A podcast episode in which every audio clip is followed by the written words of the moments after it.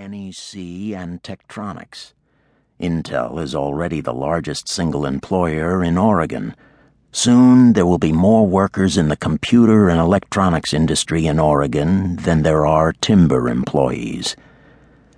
Apparently serenely untroubled by the encroachment of modern technology, the Sisters of St. Mary have been stationed along the TV highway for many years, their nunnery and school on the left, their home for wayward boys on the right. In an instant, Route 8 becomes 10th Avenue in Hillsboro.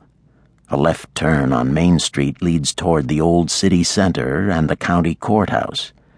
Main Street is idyllically lined with wide lawns, wonderful old houses with gingerbread touches, jack o' lanterns at Halloween, and spectacular lights during the Christmas season. But it hasn't fared so well commercially since the new Target store and the mall went up south of town.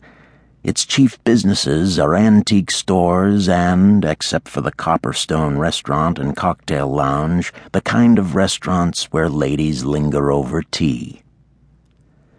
The Washington County Courthouse is surrounded by manicured grounds with magnolias and towering sequoias planted more than a century ago. It smells like a courthouse, at least the original structure does wax, dust, the daily lunchroom special, and old paint baking on radiators.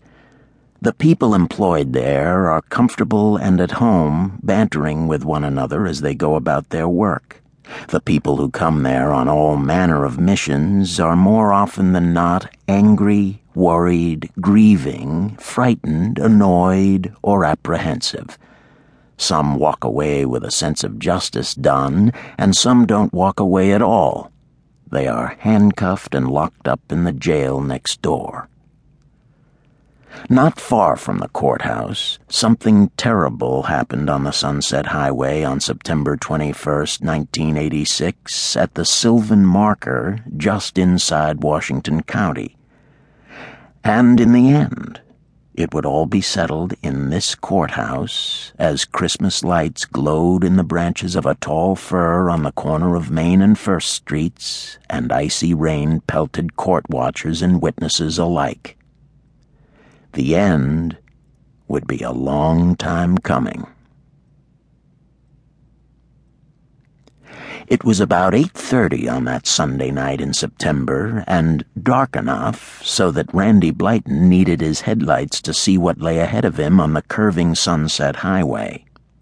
He was startled as he came around one of those curves near Sylvan in the West Slope area and saw that cars a half mile ahead of him were suddenly swerving out of the fast lane into the right-hand lane. It looked as if there might be something in the road ahead that they hadn't been able to see until the last moment. A dead animal, perhaps, or maybe a truck tire. Whatever it was, it had to be dangerous. A last minute lane switch only worked if the right lane was clear. Blyton traveled another hundred feet, and now he could make out the dark hulk of a Toyota van turned crossways on the freeway its lights were off, and it was in a perilous position, completely blocking the fast lane. Luckily, the drivers ahead of Blyton had been alert, but it would be only a matter of time before someone came around the curve in the fast lane and smashed into the van. People usually drove the Sunset Highway between 55 and 65 miles an hour, and a crash like that would undoubtedly escalate rapidly into a fatal multi car pileup.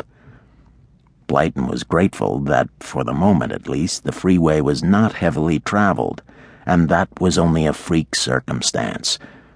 At 8:30 on a Sunday night after a weekend of good weather, there had to be hundreds of vehicles heading back to Portland from the coast.